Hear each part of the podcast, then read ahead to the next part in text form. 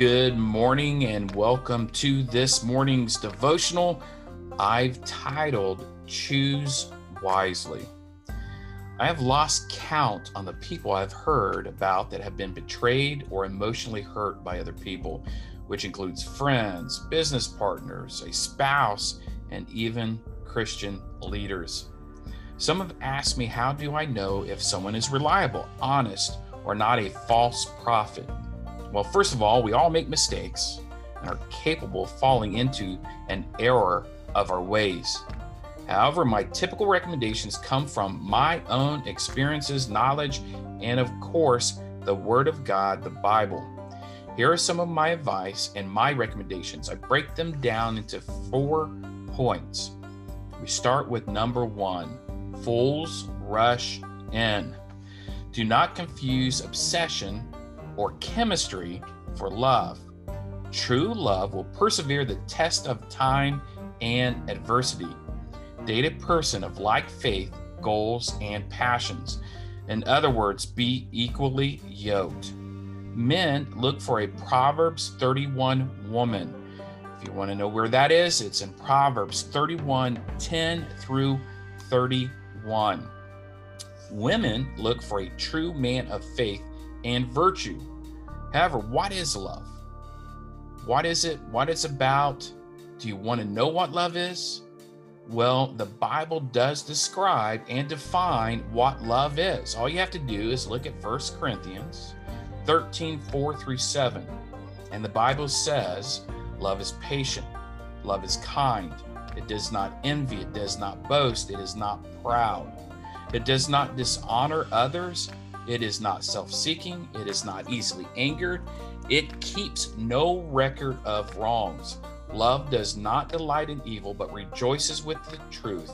It always protects, always trusts, always hopes, always perseveres.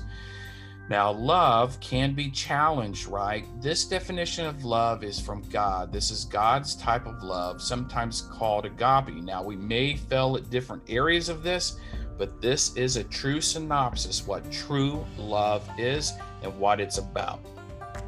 Let's go to number two. Number two's point I want to stress here in these four points is choose your inner circles wisely. It is said and known that you become the average of your five closest friends. If this is true, which I believe and know it to be true, I would choose wisely. You don't need a certain number of friends, just a number of friends you can be certain of. Proverbs 12:26 says, "The righteous choose their friends carefully, but the way of the wicked leads them astray." Proverbs 27:17 says, "An iron sharpens iron, so a friend sharpens a friend." And Proverbs 13:20 says, "Walk with the wise and become wise. Associate with fools and get in trouble. Proverbs 18:24 says one who has unreliable friends soon comes to ruin, but there's a friend who sticks closer than a brother. Point number 3. Choose partners wisely. I've owned several businesses. I've been involved in having partners in such endeavors. I have learned that you must treat a partnership in a near marriage fashion what I mean about that is that the honesty, integrity, like mindedness, and passion similarities need to be present. And if you are not wise in your choices, it can be financially, emotionally, and mentally damaging, similar to many divorces.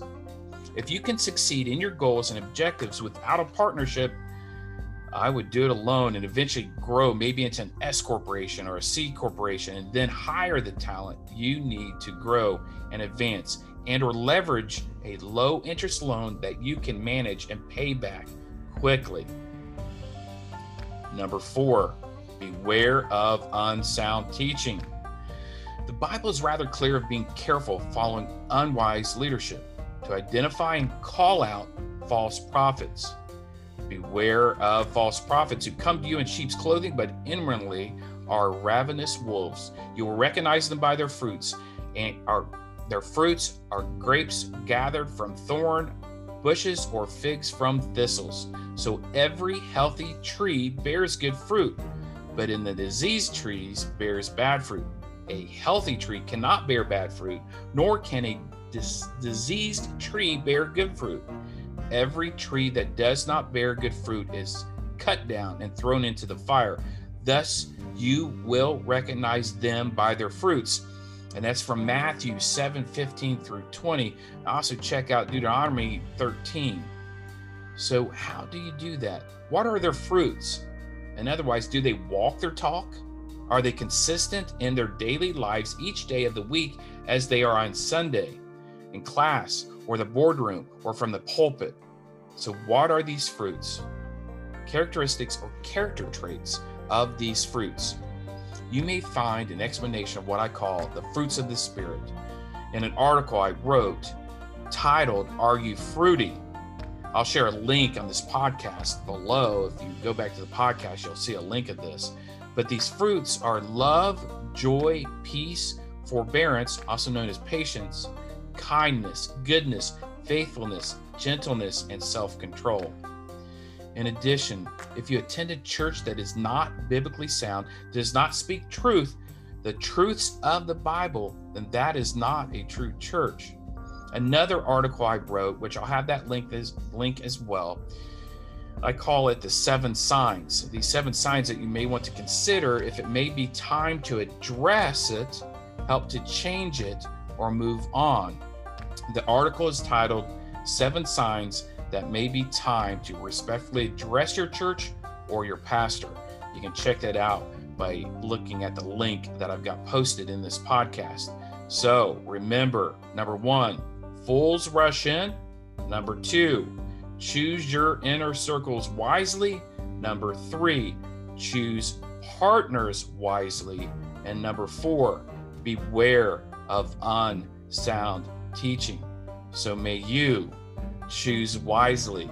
And in this day, this beautiful day that the God has gifted us, make it a great day because you truly have a choice in making it a great day. And while you're at it, may you launch each day with purpose, navigate with principles, and explore with passion.